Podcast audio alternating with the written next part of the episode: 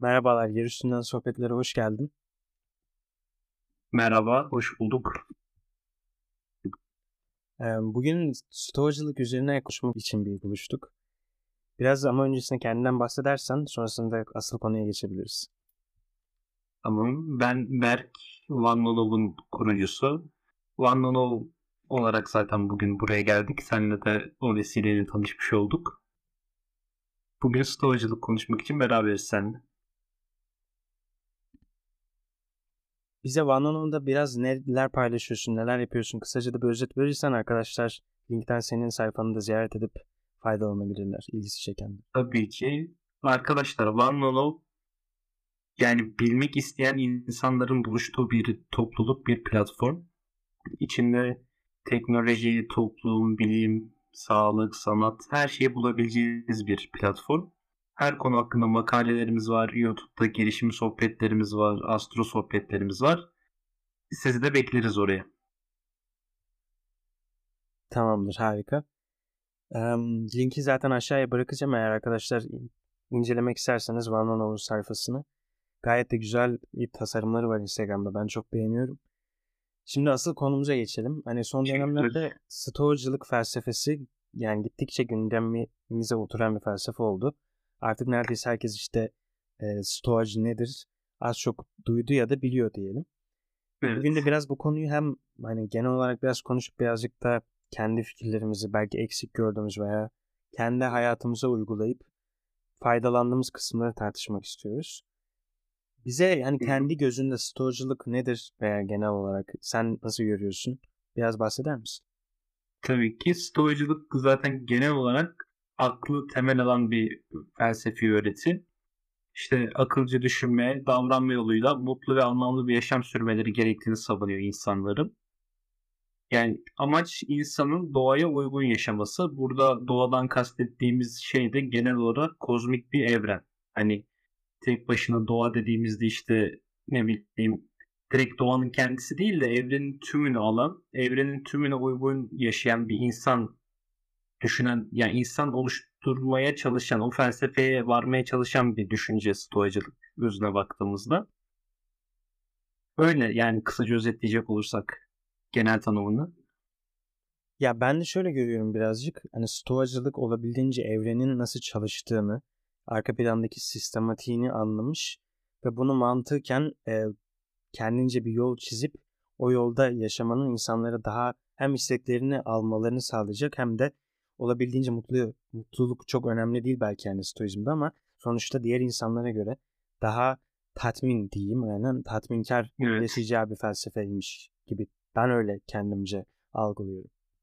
Ya öyle zaten daha akılcı bir felsefi öğreti stoacılık. Hani diğer ne bileyim ya ya modern insana hemen geçmek istemiyorum ama şimdi modern insanın şu anki modern insana baktığımızda modern insana ters bir yaklaşım gibi aslında.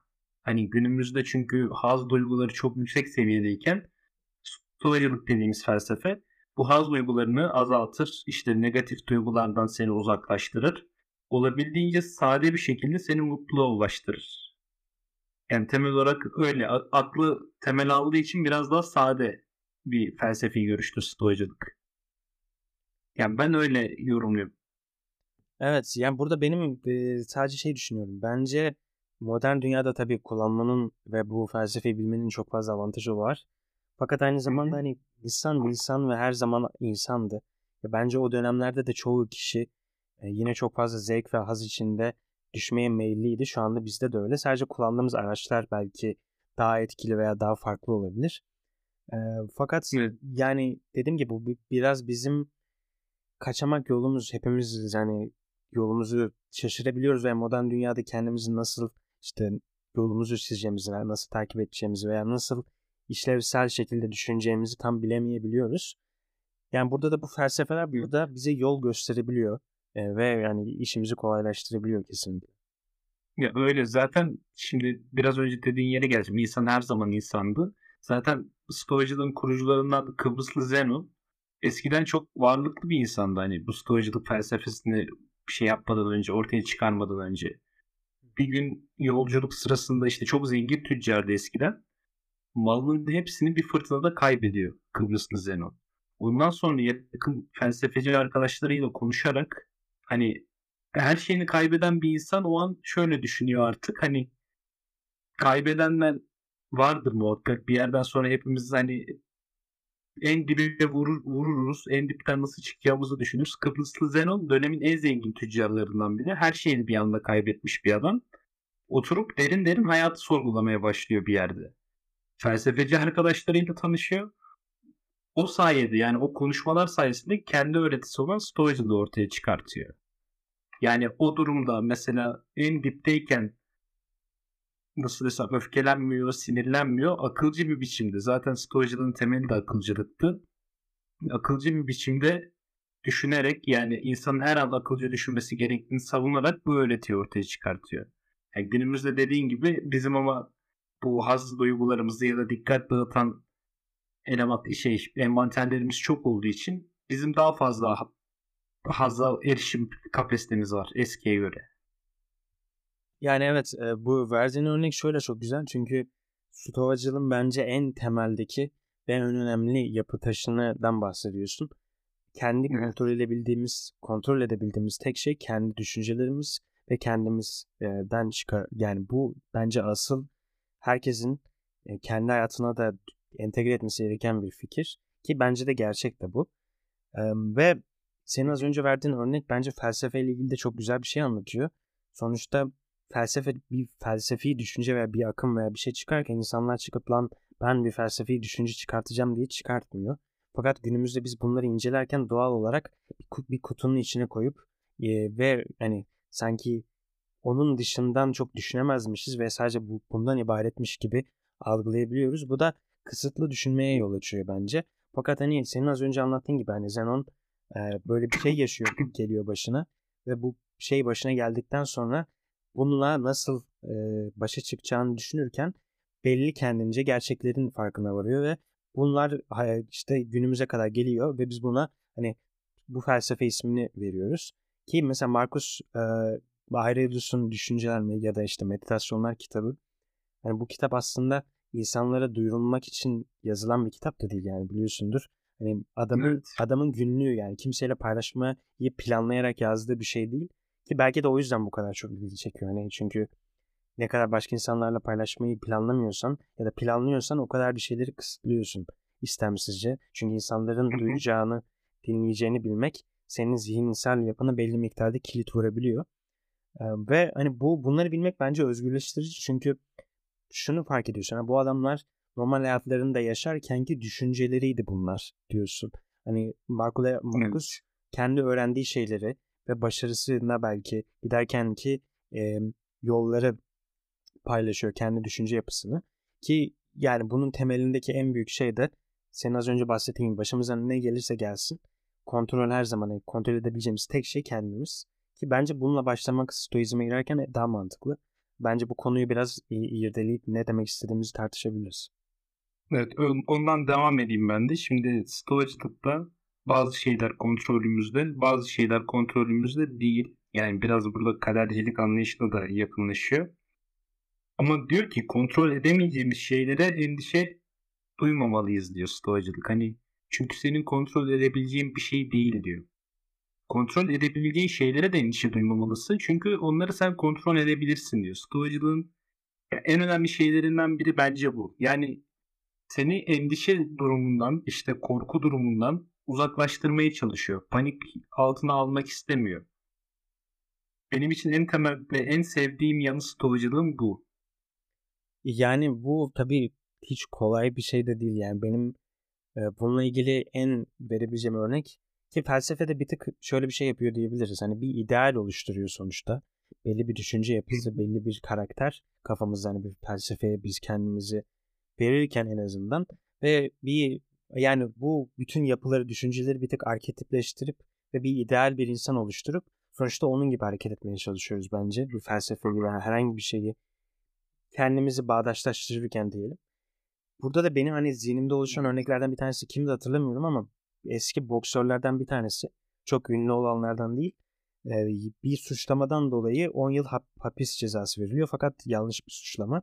Ve bu suçlamadan dolayı içeri girdiğinde Yani adamın tüm hayatı elinden alınmış, işte işinden çocuklarından alınmış, kariyeri bitmiş ve o yıl hapis cezası almış. Ve hapishaneye girdiğinde e, müdürün yanına gidip diyor ki tamam hani ben bu cezayı aldım ama ben bir suçlu değilim. Bana böyle davranmayacaksınız diyor. Ve tabii hani ünün getirdiği, paranın getirdiği şeylerden de belki miktarda yararlanmıştır ama sonuçta adam oraya girdiğinde bile e, kendim e, olabildiğince kendini kafa yapısını korumaya çalışmış o dönemde ve içeride yaşadığı zaman süreci işte okumalarıdır veya diğer şeyleridir e, bunlara devam etmiş ve dünyanın kendisine hani bir tık suçlu gibi davranmasına rağmen onu özümsememiş. Çünkü dünyanın nasıl davrandığı sana hani kontrolünde olan bir şey değil. İlk anlattığın hikayede de tüm mal varlığın gidebilir, çevrendeki insanlar vefat edebilir, bütün her şey tamamen yıkılabilir. Burada hani senin kontrol edebileceğin tek şey senin bu olaylara verdiğin tepkin, duygusal tepkin veya zihinsel düşüncelerin. Bunları belli miktarlarda kontrol edebilirsin. Ee, onun dışındaki her şey ise bir illüzyon. Hani bütün her şey şak diye yarın elinden alınabiliyor. Bütün sistem bir anda şak diye çözüle, çökülebiliyor. Çünkü onlar bizim elimizin uzağında hani alıp kontrol edebileceğimiz yakınlıkta değil. Sadece bizim kendi tepkilerimiz burada devreye giriyor. Bunları da kontrol edemiyorsak burada zaten en büyük hata şu oldu. Yani diğer bir şeyi kontrol etmeye çalışırken kendi artık tepkimizi kontrol etmeye enerji harcayamadığımız için bir anda kaosa dönüyor ortalık ve kendimizi tamamen bir çukurun içinde bulabiliyoruz. Evet kesinlikle yani mesela kontrol altında tuttuğumuz şeylere endişelenmemek hani çoğumuz açısından mümkün olabiliyor. Ama kontrolümüzde olmayan şeylere endişelenmemek gerçekten ciddi bir irade, hani ciddi bir kişilik gerektiriyor. Ya Epiktetos'un hatta yenilmez insan kimdir sözüne bir cevabı var. Seçim alanı dışında kalan hiçbir şey karşısında kaygılanmayan biri der yenilmez insana. Ki bu şu an günümüzde yani çoğumuzun yapamayacağı bir şeydir. Böyle bir durumun altındayken. Çünkü yani bence şurada şöyle bir dengesizlik oluşturuyor, oluşturuyor bu söz veya bakış açısı. Yani biraz dengesizliği kaldırmak gerekiyor ortadan. Yani ne demek istiyorum? Bir yandan kaygılanmazken bir yandan da yapman gerekeni yapman gerekiyor. Böyle bir dengeyi sağlaman gerekiyor. Yani olay şu değil. Evet. Evet be, benim işte atıyorum gelecekte başarılı birisi olmak istiyorsun ve bu konuda olamazsam diye yargılanıyorsun. Şimdi buradaki söylenilen kısım hani senin kontrol edebileceğin bir şey değil. O yüzden onu umursama ve işte bunu kafayı takma deyip hırsını yok etmek değil aslında. Fakat sen bu geleceğe giden yolda neleri kontrol edebilirsin? Neleri kontrol edebilirsin? E, bu geleceğe gitmek için gereken yoldan hangi adımları atman gerektiğini sen kontrol edebilirsin. Ama nasıl bir sonuç alacağını eğer içine yani diğer insanları işin içine entegre ettiğin anda nasıl olacağı artık senin kontrolünde değil. Veya bir mülak mülakata gideceksin.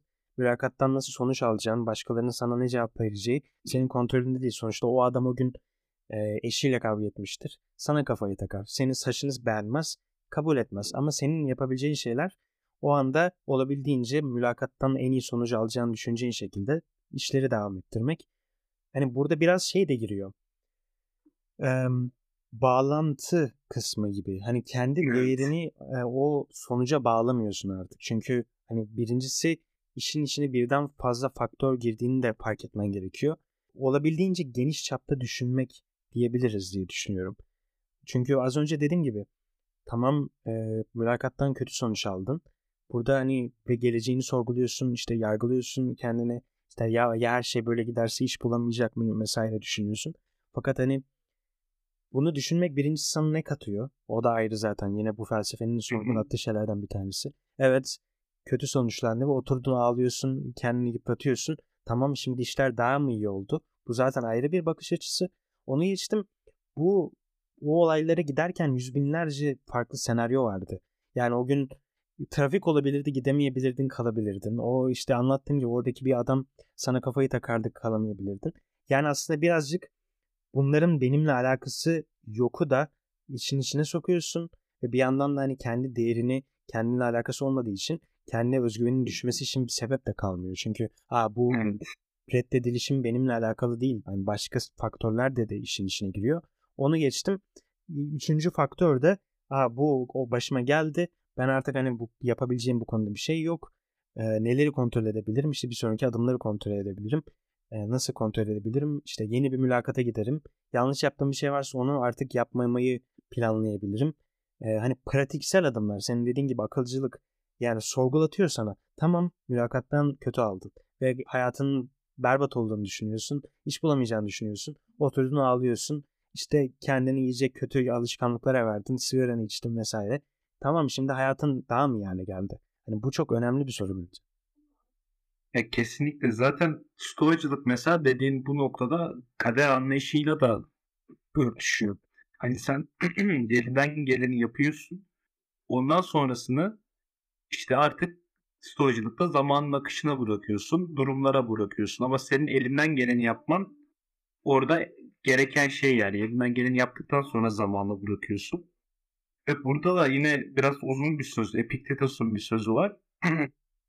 Doğaya uygun yaşam, hayatı bir yolculuk gibi yaşamak demektir. Şöyle ki geminin kaptanını, tayfasını, işte yolculuk gününü ve zamanını belirleyebilirsin. Sonra bir fırtına kopar. Senin üzerine düşen yalnızca sana ait olanı korumaktır. Gerisi ise kaptanın görevidir. Gemi batarsa ne yapabilirsin? Yalnızca elinden geleni. Korkuya kapılmadan, çığlık atmadan, Tanrı'yı suçlamadan ve var olan her şeyin bir gün mutlaka yok olacağını bilerek ölümsüz bir varlık değil, küçücük bir insan olduğun için tıpkı bir günün herhangi bir saati gibi sıran geldiğinde hazır olmalı ve sona ermen gerektiğinde sona ermelisin. Yani Epiktetos'un bu sözü aslında senin biraz önce anlattıkların hepsinin genel bir özeti gibi oldu. Evet. İşte mülakat örneğinden ben de devam edeyim. Yani mülakatı gittiğinde sen en iyi şekilde hazırlanmış gitmen lazım. Ama kanal şartlar işte bu sözde de olduğu gibi aniden bir fırtına çıkar, gemi batı verir. Ama sen elinden gelen her şey mesela yolcun hazır, tayfan hazır, kaptanın hazır, her şeyin hazır. Fırtınadan sonra da senin önüne bakman lazım. Mesela kork- gemi batarken korkuya kapılmadan, çığlık atmadan, Tanrı'yı suçlamadan yapabileceğin elinden geleni yapman lazım. Stoacılığın en temel yani en sevdiğim kısmı bu benim aslında. Hani olan olduktan sonra senin bir şekilde yoluna devam edebilmen. Ya tabii ki negatif duygulara kapılacak. Hani mülakattan sonra ya da ne bileyim herhangi bir en basitinden üniversite sınavında bile üniversite sınavından sonra şu an belki dinleyenlerden çoğu kişi girecektir. Üniversite sınavından sonra ya da girerken herkeste korku oluyor ya da sınavdan çıkışta öfke oluyor ya da günlük hayatta insanların birbirine duyduğu kıskançlık oluyor. Şimdi bunlar insanın doğasında olan negatif duygular. Bunları stoacılık tamamen at demiyor. Zaten hiçbirimiz atamayız. Ama diyor ki bu negatif duygular da diyor. Hani dozunda olmalı. Mesela bir savaşçı savaşçı girdiğinde öfkelenmeyecek. Öfkelenecek ama öfkesi ne kadar uzun sürecek? Kısa vadede öfke savaşçının işine yarar. Daha iyi savaşmasını sağlar. Ama uzun vadede aklı örter. O yüzden diyor ki stoacılık bu duyguları olabildiğince en aza indirmeniz lazım. Ki aklı ortaya çıkartabil, aklına düşünebil. En önemli öğretisi bu yani stoacılığı. Yani dediğin örneklere en bağdaşan kısmı bu. Yani orada şöyle bir kısım giriyor. Bence duygular e, zaten stoacılık hiçbir zaman duyguları öldür demiyor zaten. Çünkü duygular da bize evet. yön veren ve gitmemiz gereken yeri gösteren şeylerden bir tanesi olabiliyor.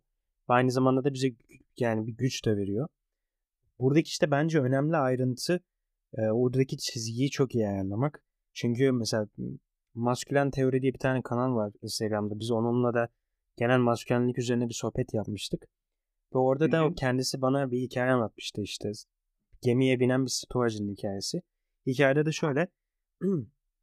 gemi devam ederken bir fırtına kopuyor. Ve herkes böyle geriliyor böyle bir panik havası. Ve stoacı adam da bir panikliyor tamam mı? Hani öyle geçen kişi. Herkes sonrasında işte fırtına gittikten sonra vesaire dönüp hani dalga geçiyorlar. Hani Hani sen stoacıydın hani böyle hissetmiyordun vesaire. Onun verdiği cevap da hani olay duyguları hissedip hissetmemek değil. O duygularla harekete geçip geçmemek diye. Yani hepimiz insanız. Hepimizin içinde doğal olarak ilk bir tepki oluşuyor. ilk bir duygu oluşuyor. Önemli olan kısım onu ne kadar devam ettirdiğimiz olay hani hissedip hissetmemek değil. Onu ne kadar o hisle hareket ettiğimiz. Yani bu senin bahsettiğin gibi fırtına oldu ve bir gemidesin. e, ve sen oturup ağlayıp işte yumruğunu vurup işte etrafa lan işte kahretsin isyan ediyorsan olaş olabilir bu tarz duygular ama bunu hemen kontrol edip Aa, şu anda ben pratik ne yapabilirim? İşte hemen şunu düzeltirim, bunu yapabilirim. Hani belki o anda bu tarz bir kafa yapısıyla hayatını hızlıca o andaki sıkıntılı durumdan sorunlarından kurtulabileceğin yere çekebilirsin. Ve bu sayede de aynı zamanda da hani lider konumuna da geçmiş oluyorsun bunu yaptığında. Çünkü etraftaki insanlar kaosta, panik halinde ne yapacağını bilemiyorken sen belki bir yol gösterip insanlara hani sorunlarından kurtulduğu yere götürebiliyorsun. Evet. Ya bir de stoğacılıkta en önemli unutmamamız gereken şey hani stoğacılık dediğin gibi duygular mesela hiçbir zaman ön planda değil ama güne mesela stoğacılar mutlu başlamaz. Negatif görselleştirme dediğimiz bir olay var. Mesela uyandığında ya her şey ters giderse zaten güne sen böyle başlarsın. Kendini en olumsuz şarta hazırlarsın. Gün içinde mesela en ufak şeyden mutluluk almaya başlarsın. Mutlu olmaya başlarsın stoğacılıkta. Şimdi kalktın sabah olabilecek en kötü senaryoyu düşün. Mesela bugün başıma en kötü ne gelebilir? Kendini en kötüye hazırlarsan yani olabilecek her mutluluğa giden adım seni mesela normal alabileceğin en basit psikolojiden örnek vereyim. Alabileceğin dopamin miktarı belliyken normal zamanda kendini en kötüye alıştırdığında olabilecek en kötü senaryoyu düşündüğünde ve ona göre hazırlık yaptığında başarıya giden ya da mutluluğa giden yolda yaptığın her adım senin dopamin miktarını yani daha fazla almanı sağlayacak. Öyle öyle gide gide. Ee, evet bu yani, düşüncenin çıkış yeri sanırsam e, yanlış bilmiyorsam e, hani bütün genel çapta zaten öleceksin. İşte momentum mori sanırsam o. Aynen kesinlikle. Yani benim, Oradan geliyor. Orada benim mantıksız bulduğum tek şey birazdan anlatacağım. Hem mantıklı hem mantıksız. Şimdi şöyle. Tabii ki başınıza kötü bir şey geldiğinde şöyle düşünmek. Yani sonunda öleceğiz. Yani buna duygusal tepkiyi azaltmaya da e, yardımcı olabiliyor. Bir tık bağlanma olayından kurtulmanı sağlıyor. Çünkü eğer sonunda öleceksen işte mülakattan kaldıysan çok önemi yoktur. E, fakat işte dediğim gibi burada dengeyi kaçırmamak gerekiyor. Çünkü eğer sonunda öleceksen o zaman mülakata gitmenin de önemi olmayabilir. E, hani buradaki algılayış biçimini çok dengeli yapmak gerekiyor. Yani bu araçları kendi istediğin yere gitmek için kullanmamız gerekiyor. Yani burada başarısızlığı bizde en az e, tepki uyandırmak için kullanmak ve o andaki kısmı kontrol etmek için kullanmamız gerekiyor bence. Onun dışında bu senin bahsettiğin e, sanırsam ne, ne demiştin? Korku neyisi demiştin? E, negatif bir ben de ismi bir anda karıştı. Negatif gölge, görselleştirme. Ha, negatif görselleştirme. Şimdi şöyle bir sıkıntı var. Hem mantıklı olan kısmı var ama bunu işte dediğim gibi ben kendi hayatımda kullanırken şöyle kullanıyorum. Örneğin birisi yine hep mülakata taktık ama mülakattan gidelim. Mülakata gitmekten korkuyorsa o kişiye şunu demek mantıklı. En kötü ne olabilir? Ve o kişi düşünüyor lan en kötü ne olabilir? Bana hayır derler giderim ve sonra yenisine giderim. Bunu düşündüğünde insanlar tabii ki rahatlıyor. Hani bir şeyleri girerken en kötü ne olabiliri düşünüp girmek bence çok mantıklı bir kafa yapısı. Ama sürekli zihninde bu kötüyü tutmak da bence insanların e, negatifi çekmesi, negatif olanı çekmesine e, ve hani bunu deneyimleri onlarla örtüşmesini sağlayabilir diye düşünüyorum. O yüzden orada bunun ayarını çok iyi ayarlamak lazım. Çünkü şöyle bir durum var. Aynı zamanda Marcus Aurelius'un söylediği şeylerden bir tanesiydi sanırsam. Hani düşüncelerimiz gerçekliğimizi oluşturur diye. Hani o söze bir daha bakacağım şimdi tam nasıldı. Eğer sen sürekli kafanda negatifi tutuyorsan o zaman gerçekliğin de negatif olacaktır. Hani o, yani orada bence stoiklerin göstermek istediği şey dediğim gibi belli bir çizgisi var, belli bir ayrıntıları var. Ya zaten bu negatif görselleştirme onsuz tutma değil de düşünceleri ve duygularını kontrol altına almada kullanıyor daha çok. Mesela endişe duyduğunda kişi endişesinin somut bir nesne ya da durum olduğunu hayal edebiliyor. Bu sayede endişelerini daha kolay yönetebilir hale geliyor ve işte endişelerinin gerçekten ne olduğunu daha iyi anlayabiliyor. Mesela bu tekniği kim kullanmıştı? Eski Amerika başkanlarından Roosevelt mesela Karanlık Mağara adlı bir konuşma yapmıştı o dönem. Orada da şeyden bahsetti mesela insanların korkularını ve endişelerini somutlaştırmanın önemine dikkat çekmişti bu konuşmada. Yani orada da halk kitleye konuşurken mesela bunu belirtmişti. Yani negatif görselleştirme dediğim gibi şey değil. Sürekli olumsuz tutma değil. Zihnindeki olumsuz duyguyu bastırmaya çalışma. Yani kontrol altına almaya çalışma. Yani sürekli olumsuz tutman değil aslında temelde. Bence de öyle değil. İşte oradaki ayrıntıları insanların biraz kafalarında netleştirmesi için açıklama yapmak istedim. Evet. Çünkü hani e, bastırmayı da ben çok doğru bulmuyorum. Hani korkman lazım belli şeylerden. Çünkü korku doğal bir tepki. Tehlikeli olarak algıladığımız şeye bizim verdiğimiz doğal bir tepki. Ve asıl cesaret dediğimiz de zaten korkudan korkusu olmayan insan değil de korkmasına rağmen onu yapan insana biz cesaret ediyoruz. Çünkü zaten sen korkmuyorsan yani korkmuyorsan cesaretlesin diyemeyiz. Örneğin e, bazı insanlar asansöre binmekten korkuyor ve sen asansörden korkmuyorsan mesela bende öyle bir korku yok. O zaman benim her asansöre girişimde ben cesaretli sayılamam. Ama asansörden korkan birisi onu aşıp o korkusuna hemen bindiğinde oha hani korkusuna rağmen ilerledi. O cesaret göstergesi. Yani aslında orada korkunun evet. olması aslında bizim için bir avantaj. Ee, demek istediğim bunları tabii ki bastırmayacağız hiçbir şekilde. Ve aynı zamanda da bu negatiflikleri sürekli zihnimizde döndürmenin manası yok. Hani bu senin bahsettiğin e, olayın yapılması sebeplerinden bir tanesi şu. Bahset o, o kadar korkacak bir şey yok. Hani onu anla. Yani o kadar ya kontrol altına al diyor sana. Negatif görselleştirme dediğimiz o. Sen diyor duygularını kontrol altına al. Endişelerinin gerçekten ne olduğunu daha iyi anlayabil. Yani dediğin gibi korkulacak bir şey yok aslında. Sadece kontrol altına al ve endişenin gerçekten ne olduğunu bil. Endişeni somutlaştır. Yani negatif görselleştirmenin temel amacı bu aslında. Yani evet çünkü e, şöyle bir etkisi var bu somutlaştırmanın. E, ya atıyorum çünkü çoğu insan neden korktuğumuzu bilmiyoruz. Atıyorum mülakata gireceksin. İşte korkuyorsun, gerginsin. Neden korkuyorsun? İşte bu zaman onu somutlaştırdığında, ortaya döktüğünde, zihninde canlandırdığında en kötü senaryoyu hani ne olabilecek? Şöyle diyorsun. Aa o kadar kötü de bir şey yokmuş aslında. Hani bu kadar tepki vermemi sağlayacak bir şey yokmuş. Yani aslında en büyük avantajlarından bir tanesi bu. Evet. Ya bir de storycilikte kayıtsız yani kayıtsız kalma diye bir kavram da var. Ya bu kavram şöyle yani biraz bir önceki konuştuğumuz negatif görselleştirmeye benziyor ama biraz daha farklı. Bu da diyor ki yani kontrol edemeyeceği şeyler hakkında endişe duyma ve duygusal olarak tepki verme. Kontrol edemeyeceği şeyler için. Yani insanların dış dünyadaki olaylara karşı içsel bir denge ve huzur sağlamalarına yardımcı oluyor kişi kontrolü dışındaki bir olaydan etkilenmezse işte daha az stresli oluyor, daha az kaygılı hissediyor. Ama ya ve ayrıca yani kişi olaylara daha resmen bakıyor, daha sağlıklı karar veriyor kayıtsız kalma yönteminde. Yani negatif görselleştirmeyle bağlantılı aslında biraz.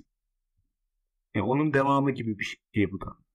Evet zaten hani bence Stoizm e, genel olarak hepsi birbiriyle bağlantı konularla ele alıyor. Yani geniş bir felsefe.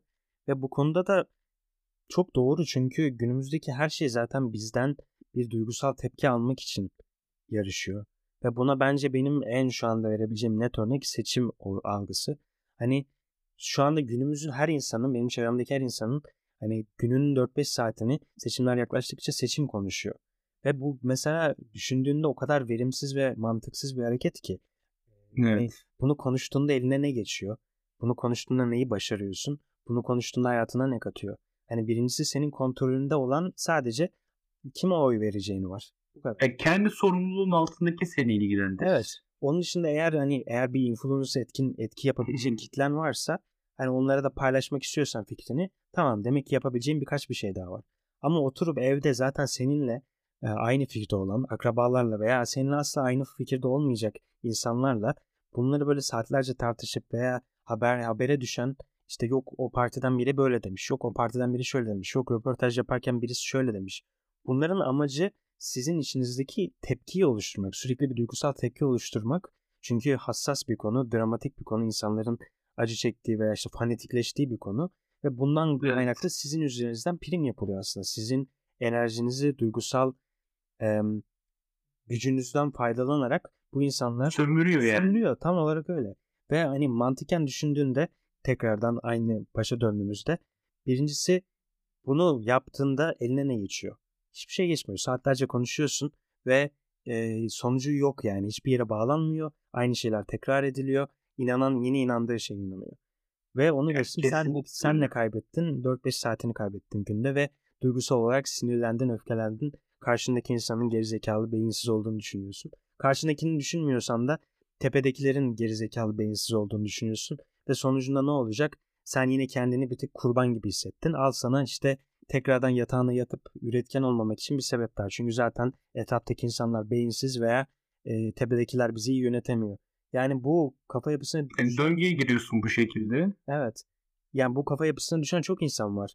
Yani fakat şunu anlamak gerekiyor ki günümüzdeki insanların hepsi böyle yaşıyor. Sen ben hani kıyaslamak için hani Türkiye'yi kötü manasında değil ama bu aynı argümanı yapıp yine çok kötü bir hayat işi hiçbir şey üretmeyen Amerika'da da bir adam var.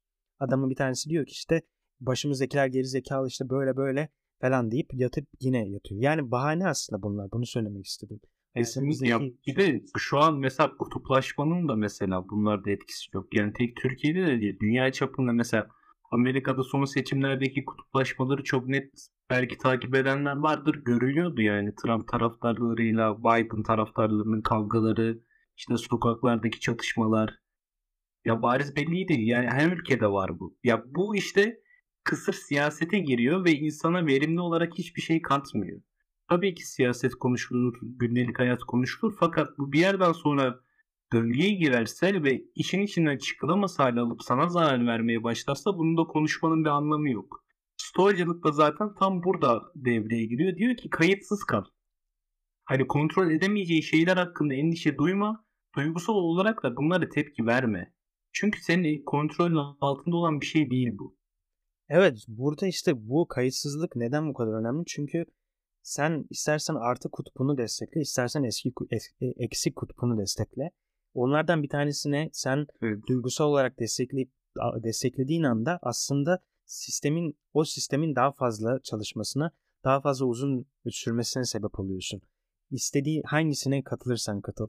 Burada kayıtsızlık nötr olmak oradaki dengesizliğin dengelenmesini sağlıyor bence. Yani bu şey için... Şimdi şunu da belirteyim hani kayıtsızlık, duygusuzluk anlamına da gelmiyor. Hani tam tersine bu kayıtsızlık felsefesiyle insanlar işte başkalarına yardım etme, etik değerleri koruma, kendilerini geliştirme gibi amaçlarla hareket ediyor. Yani kayıtsızlığın bir insana kattığı en önemli özellik zaten bu. Tabii tabii. Benim söylemek istediğim zaten hani bir tarafı evet. e, benim bahsettiğim kısım kısır döngüye girmekten. Yani şu andaki sistem de herhangi bir tartışma olsun. Diyelim ki iki kişi tartışıyor. Tamam? Hani birazcık daha bunu böyle somut hale getirelim. Ve o odada da dört kişi daha var. Şimdi bu dört kişi bu tartışmaya duygusal olarak tarafları destekleyip daha da ateşlediğinde bu tartışma bir gün daha sürüyor. Fakat oradaki insanlar bunlar hiç tepki vermeyip, ilgilenmeyip lan bizim kendi işlerimiz var siz gidin. Hani buna artık vakit ayırmayacağız dedikleri zaman o iki kişi artık tartışmayı bir yerden sonra bırakacaktır. Çünkü enerjileri kalmayacak. Anlatabiliyor muyum? Hani benim burada bahsetmek istediğim kısım biraz. Evet. Yani bazen doğru olduğunu düşündüğümüz şeyleri destekliyoruz tabii ki hepimiz. Fakat istemsizce kendimiz o dönen çarkın içindeki bir parça oluyoruz ve karşımızdaki e, düşman olarak gördüğümüz insandan aslında bir farkımız kalmıyor. Çünkü sen de aynı şey yapıyorsun, o da aynı şey yapıyor ve bu döngünün dönmesine aslında ikiniz de yardımcı oluyorsunuz. Yani benim buradaki bakış açım tabii ki kesinlikle şey değil. Bir taraf haklı, bir taraf. Bu olay hani bunların dışına çıkmak. Yani bu bir taraf haklı, bir taraf haksızın dışındaki bir sisteme kafamızı en azından oraya getirmek ve bu aşağıdaki ya, bu da mesela şey e, evet devam et pardon bölmüş gibi oldum. Sen devam et ben sonra iyi. Yani bu da artık bizim şeyimiz e, üzerine çıkmamız gereken bir olgu. Çünkü sen hayatında hayatında bir şeyler üretiyor musun? Hayatına bir şeyler katıyor musun? Bir şeyleri yoluna sokmak için çabalıyor musun? Eğer bunlar senin zaten derdinse aptal bir muhabbet kısır bir döngü olduğunu kısaca hızlıca anlayıp lan bununla, benim vaktim bunu harcayamayacağım. Benim fikrim bu bu deyip geçersin zaten. Kesinlikle. Bir de biraz önce şeyden bahsetmiştim. Mesela desteklemekten bahsetmiştim. Doğru olduğunu düşündüğümüz bir fikrin. Orada da mesela ölçülü olmak önemli ki stoğacılıkta pozitif duyguları da ölçülü tutman lazım. Tabii ki pozitif duyguların bir tık yüksek olacak ama onda da aşırıya kaçmaman lazım. Desteklemekte mesela en basitinden. Çünkü onları da abarttığınız zaman az duygunu falan ön plana çıkardığın zaman akıl ortadan kalkıyor. Yani sen aklınla düşünememeye başlıyorsun pozitif duyguları arttırdığında da. Yani pozitif duygular dediğimiz nedir mesela? İşte en basitinden biraz önceki gibi çok bir şeyin taraftarı olmak, ölümüne desteklemek, işte ne bileyim aşk duygusu pozitif bir duygudur. Bu tarz duyguları da çok fazla kafanda yani abartmayacaksın, ölçülü tutacaksın. Yoksa akıl ortadan kalkıyor. Pozitif duyguda bile kaosa yol açan durumlar meydana gelebiliyor. Yani bence burada en net örnek, en temiz verilecek örnek futbol bence Türkiye için özellikle. Ben mesela yıllarca Fenerbahçeliydim.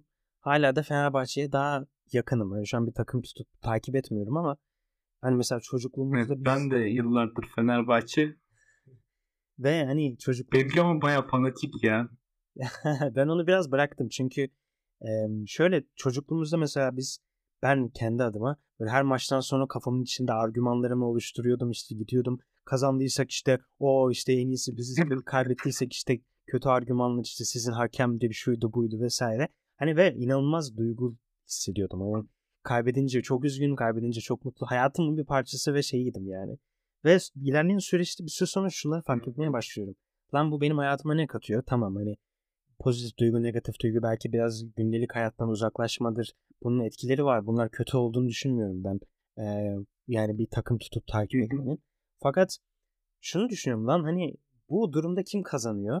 Bakıyorum hani izliyorum, e, para harcıyorum, forma alıyorum ve hani tüm enerjim, param, zihinsel şeyim karşı tarafa veriyorum. Yani takıma veriyorum ve takım kazanıyor. Her türlü takım kazanıyor. Yani hani parası olarak da takım kazanıyor, ün olarak da takım kazanıyor. Benim hayatıma verdiği hiçbir katkı yok. Yani ben bunu tabii hani, e, bu konu futbolla alakalı değildir demek istiyorum. Hani şey, hani genel olarak e, diğer konuları araştırmak için.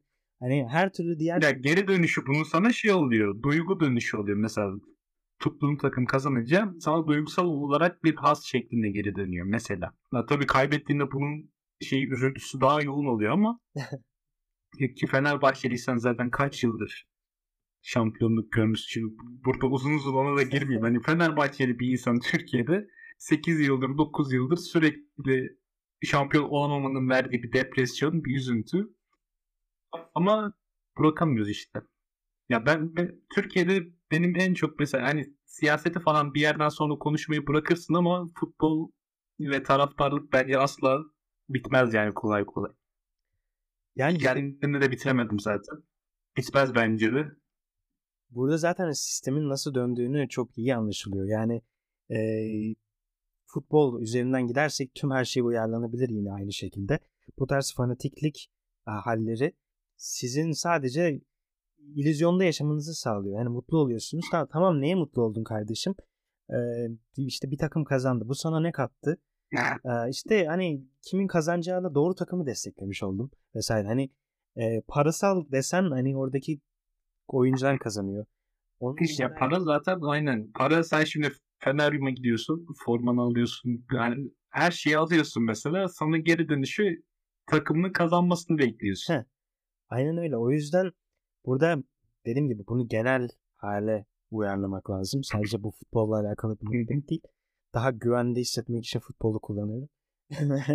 Ve yani şöyle dediğim gibi senin bahsettiğin gibi bu sistemin kuruluşu sizi duygusal olarak tetiklemek.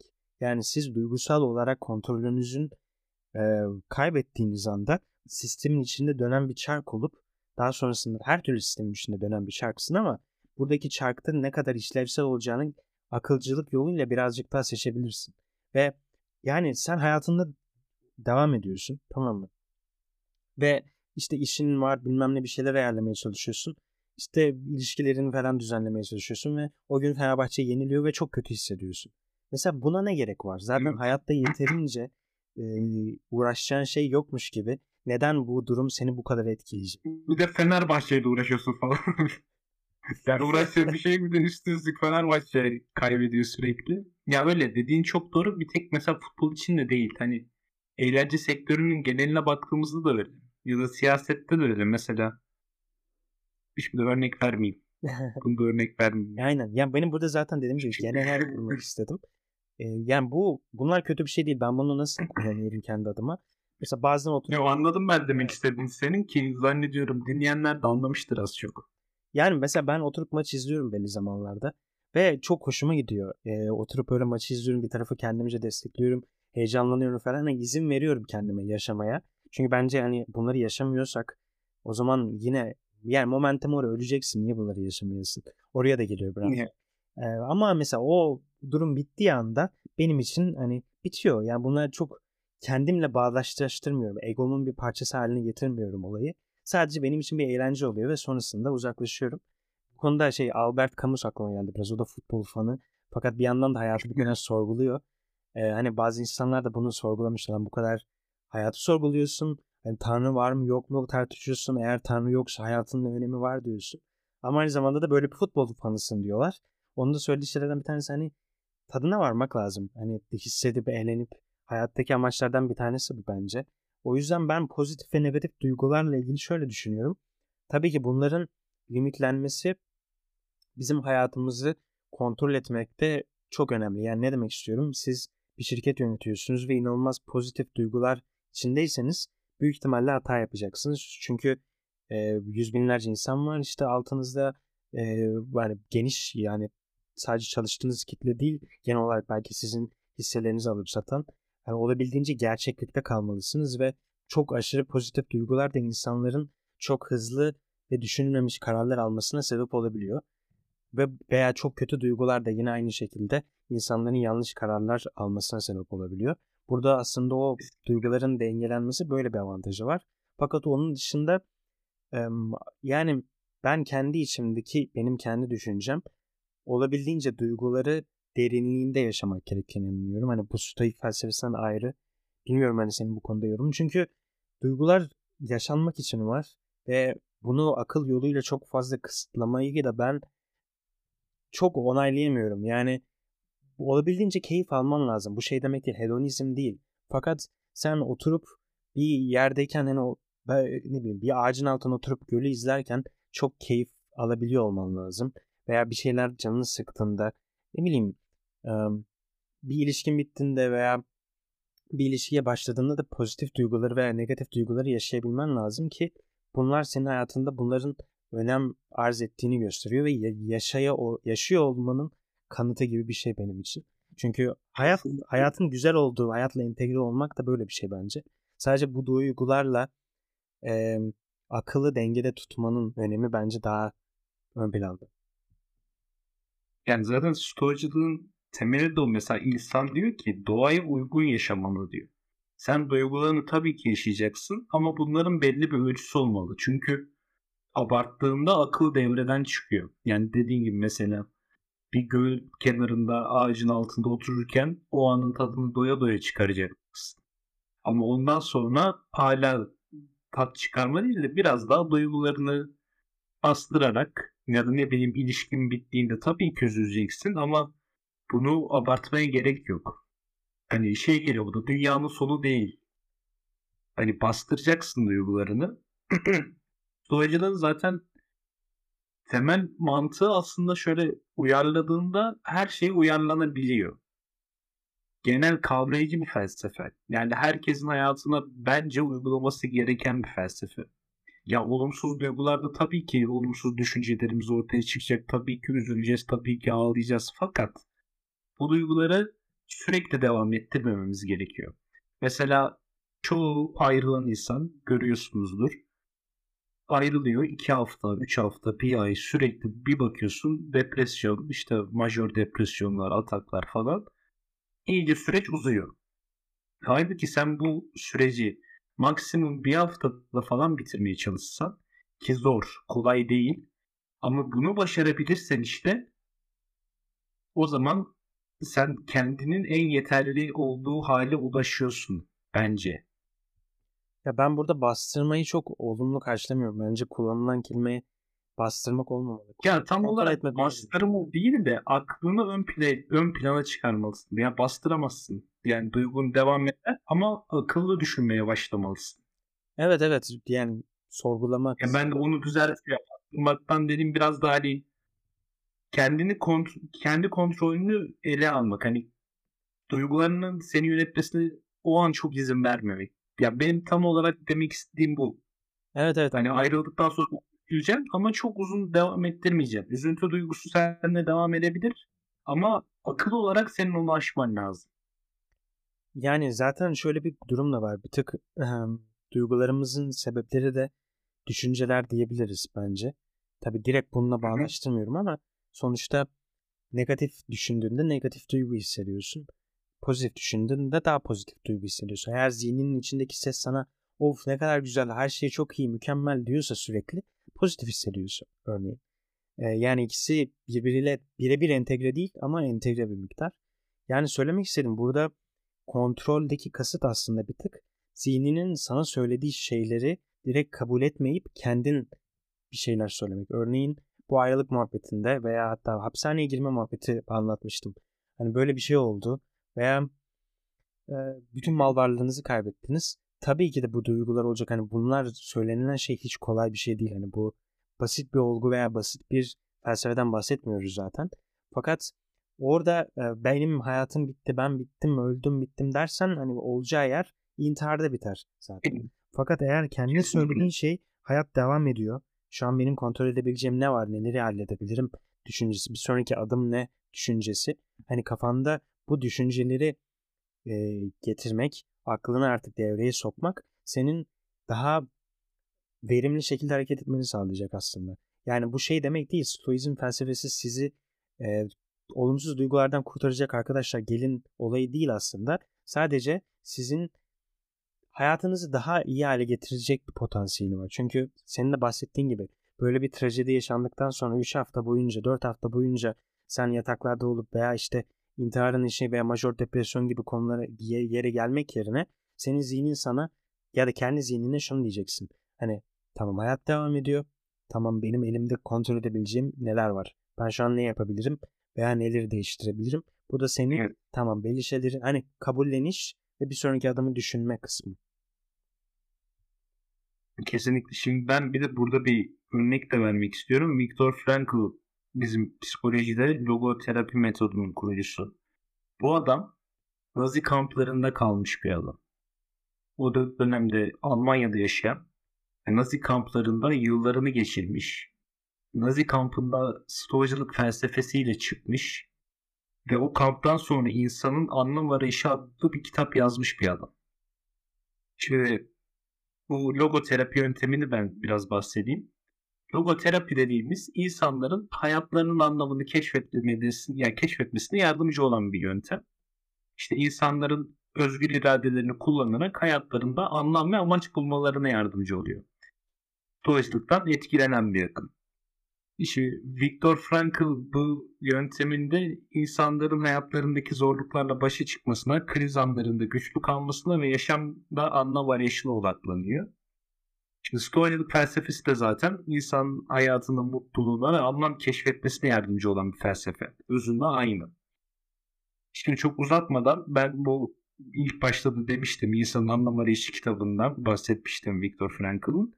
Şimdi bu Nazi kampında nasıl kurtulduğunu anlatıyor. Hani o kampta o psikolojiyle nasıl ayakta durduğunu, nasıl ölmeden kamptan çıktığını anlatıyor. Diyor ki bir insandan her şeyi alabilirsiniz.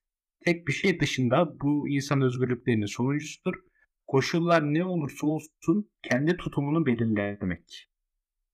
Yani stoacılık felsefesinde de özünde baktığımızda aynı. Diyor ki yani insan kendi tutumunu sürekli belirlemeli kendi tutumunu kendi yani insan kendinin farkında olmalı aslında diyor.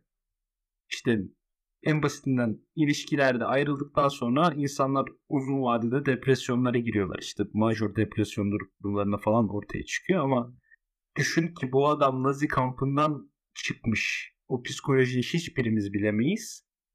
Üstüne üstlük, yani üstüne üstlük logoterapi yöntemini kuruyor. Kitap yazıyor, ve ondan sonra insanlara hayatın anlamını bulmaya yönlendiriyor. Evet yani dediğim gibi kolay bir şey değil zaten. ya benim de evet. seninle de paylaşmıştım. E, taktiksel stoizmli bir kitap e, hala satıyorum şeyde Shopier üzerinden.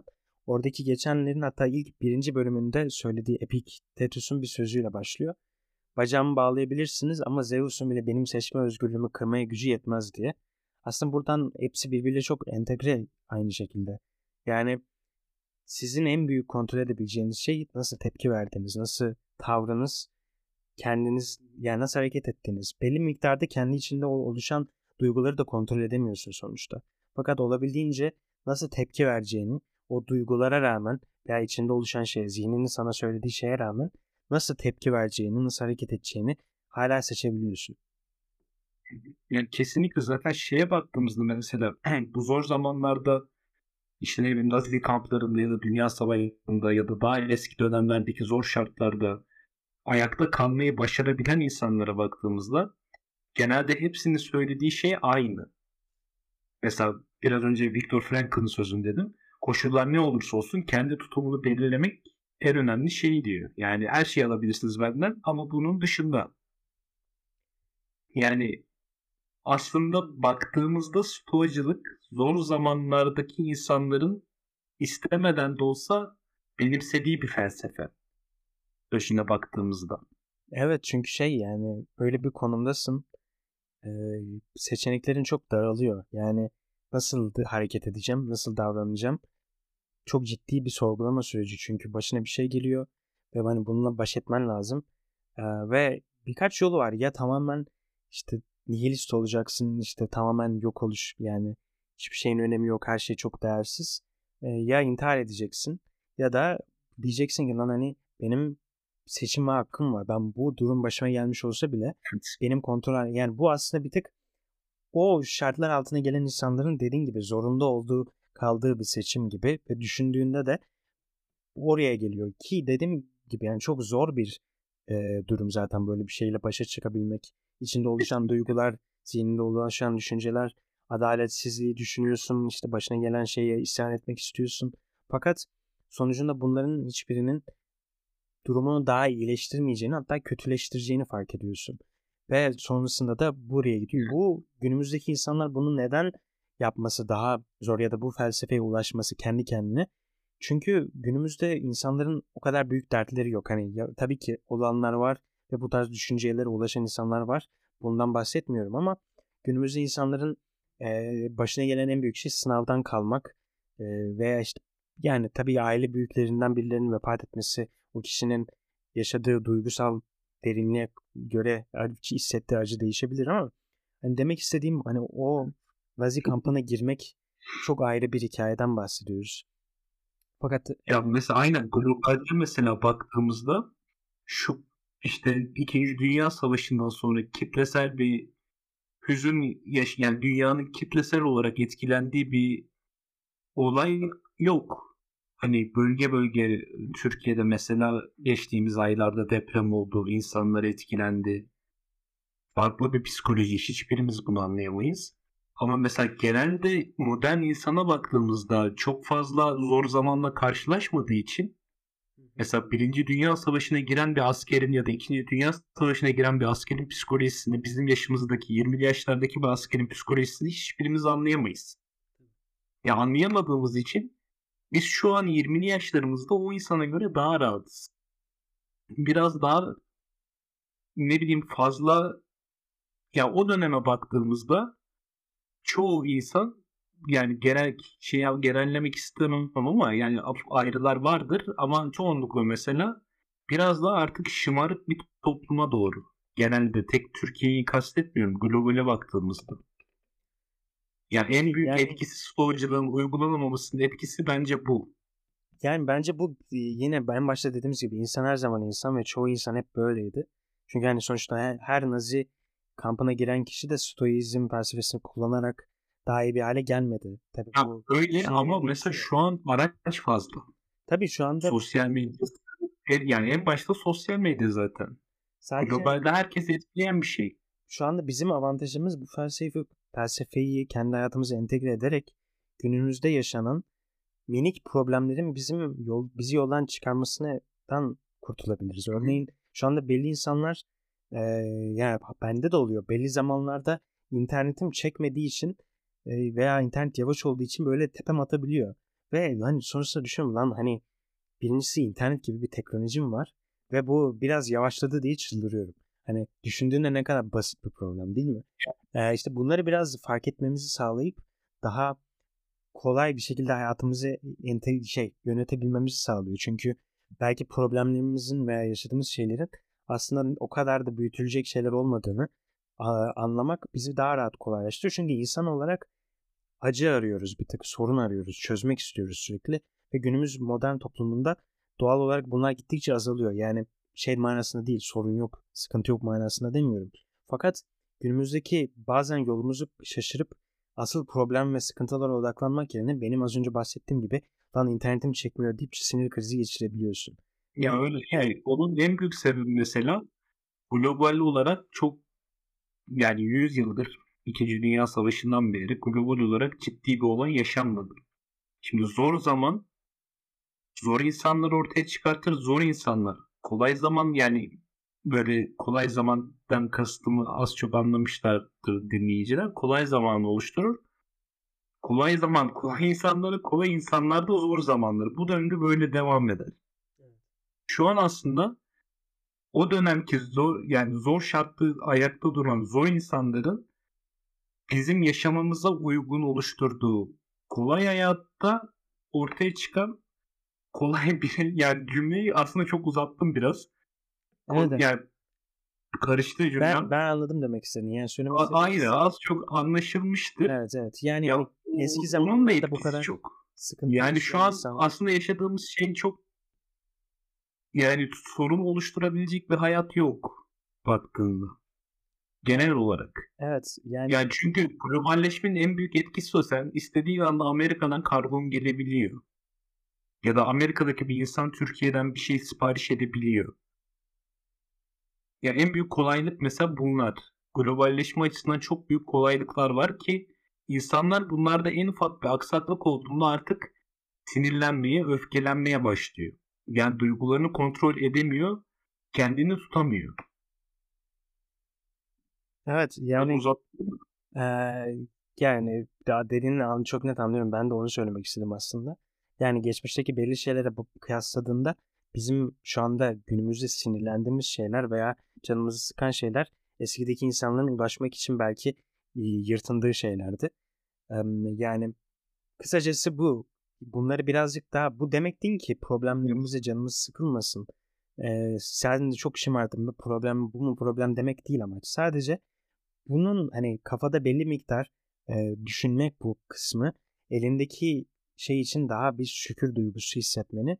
Yani elindeki, kıymetini bilmen gerekiyor. Evet kıymetini bilmeni ve daha iyi bir çözüm bulabilmeni, daha az etkilenmeni ve daha tatmin ve mutlu hissetmeni sağlayacak. Sadece bu bakış açısını elinde bulundurmak yani. Ee, Stoizm felsefesini genel olarak tabi dile getirmek çünkü felsefe konusu biraz tartışılması gereken, sorgulanması gereken bir kısım. Yani bir tık belli şeyleri direkt algılamak yerine bir şey duyduğumuzda olabildiğince karşı argüman üretmeli veya mantıklı mı mantıksız mı hayatıma sorgularken nasıl bir durumla karşılaşabilirim geneline bakar, bakılarak sorular sorulması gerekiyor diye düşünüyorum. Çünkü felsefe az önce dediğim gibi adam kendi hayatında bir şey yaşamış ve bunun için en mantıklı ilerleme yolunun bu olduğunu fark etmiş. Ve işte Marcus, Marcus Aurelius'ta hani bu yazdığı en çok bilinen kitabı e, Düşüncelerim ya da Meditasyonlar kitabını insanlar okusun diye yazmamış. Yani bu adamın kafasının içindeki şeyler. Bu demek değil ki biz bunları direkt algılamalıyız, direkt e, özümsemeliyiz.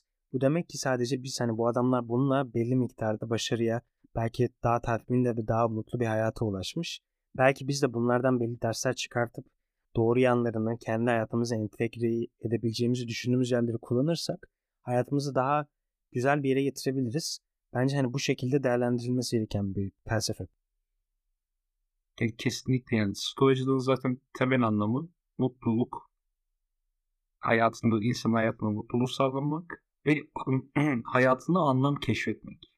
ben o yüzden yani ben hep stoacılık felsefesini benimserim, uygulamaya çalışırım kendi açımdan. İnsan hayatında da çok yararlı olacağını düşünüyorum. Yani en ufak bir şeyden mutlu olabilmeyi öğretiyor en başta. Olumsuzlukları bastırmayı ya da bastırmayı demeyeyim de kontrol altına almayı öğretiyor. Pozitif duygularını ölçün tutmayı öğretiyor. Yani kontrolün sende olmasını sağlıyor özünde stoacılık. Yani benim bu yüzden en çok sevdiğim ve sürekli kendi hayatımda da uygulamaya çalıştığım bir felsefi akım. Evet. Belli bir yerden sonra da zaten bence kafa yapısı değişince e, daha otom otomatikleşiyor diyebilirim. E, bu düşünce yapısı. Daha rahat, daha sakin olabiliyorsun durumlarına karşı. E, öyleyse yani bence bu felsefeyi bu kadar hızlı bitirmek doğru mu bilmiyorum. Bir saat konuşmuşuz ama hani sonuçta felsefi sohbetler bence güzel. Ee, belki yani e, daha konuştuk devam eder bu bir saat daha da. Yani şöyle bir durum var. Sonuçta bugün konuştuğumuz kısım geneline göz attık ama bence en çok öyle odaklandığımız kısım neyin kontrolümüzde olduğu kısmıydı. Belki evet. bir sonraki kısımda daha farklı bir başlık açısı başlık seçersek hani yorumlardan da bize bir geri dönüş biraz da şundan bahsediş tarzı bir durum olursa belki yine öyle bir başka bir konu altında yine tekrardan bu konuyu değerlendirebiliriz.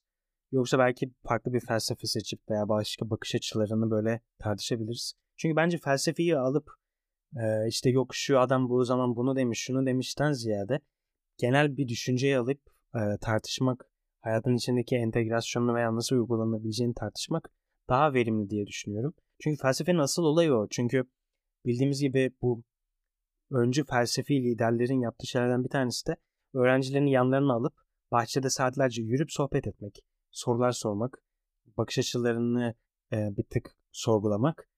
Yani bence felsefe ve doğru yol ulaşım şekillerinden bir tanesi zaten bu. E, sadece alıp analitik bir şekilde böyle akademik bir şekilde ya da e, işte adam bir tanesi zamanında bunu demiş, bu bunu demiş. Zaten kimsenin ilgisini çekecek bir şey değildir diye düşünüyorum. Yani felsefe zaten öyle bir şey değil. Karşılıklı etkileşim halinde gelişen bir sistem. Yani ki dinleyicilerden gelen yorumlar da bize çok şey katar. Ama ben mesela bir sonraki bölümde güzellik algısını ve stoacılığı ya buna devam etmeyi isterim yani. Çünkü biraz daha devam etse bizim konu oraya doğru kayacaktı. Ben oralara doğru konuşmaya başlıyordum. Yani bence bir sonraki o tarz devam etsek çok daha iyi olur. Çok güzel. Ben de bu güzellik Dinleyicilerimiz ne der? Onları da yorumu da önemli tabii de bence bu şekilde daha iyi devam edebiliriz. Tamam bir sonraki konumuz o olsun o zaman. Güzellik konusu bence önemli. Ee, hatta bu konuyla ilgili bir belgesel vardı. Eğer şey yaparsam onu da yoruma bırakırım. Sen de izlersin ben de tekrardan izlerim. Ee, güzellik algısıyla alakalı. Hem izleyiciler de eğer hani bir sonraki konuşmaya gelirken belgeseli izlemiş olarak gelirse belki hani hayatlarında hani tartışacağımız şeyleri birazcık daha böyle entegre olabilirler. Ee, o zaman bunları söyledikten sonra ekstra bir şey demiyorsan yavaştan son sözlerimizi söyleyip kapatalım konuşmayı. Ekstra bir şey demeyeceğim. Yani şey ekleyeceğim bir şey yok. Bu platform vermem sıkıntı olur mu belgesel için? Platform ismi vermem. Yok hiçbir sıkıntı olmaz. Ya Amazon'da vardı bir tane belgesel. Generation Wealth diye. Ben onu izlemiştim geçen gün. İzleyiciler de onu izlerse yani büyük ihtimalle bir sonraki bölümde ben zaten ondan konuşurum biraz. Onu tavsiye edeyim ben son olarak. Ben bu linkleri aşağıya bırakacağım güzellikle ilgili. Sen de bana atarsan linki onu da koyarım. Son olarak yani çok keyifli bir sohbetti. Tekrardan yaptım. Bu haftaya yaparız herhalde. Haftaya görüşürüz diyorum. Çok teşekkürler. Ben de beni konuk aldığınız için teşekkür ediyorum. Dinleyicilerimize de bir sonraki bölümlerde görüşmek dileğiyle takipte kalın. Vandan'ı da takip etmeyi lütfen unutmayın. Bizim sayfamızda da gelin bakın. Çok teşekkür ederim. Evet Vanano e, bunun şey Instagram sayfasını ve diğer linklerini de bırakacağım ben linke. E, mutlaka takip edin. Tamam o zaman haftaya görüşmek üzere. Görüşürüz. Çok teşekkürler. Ben teşekkür ederim.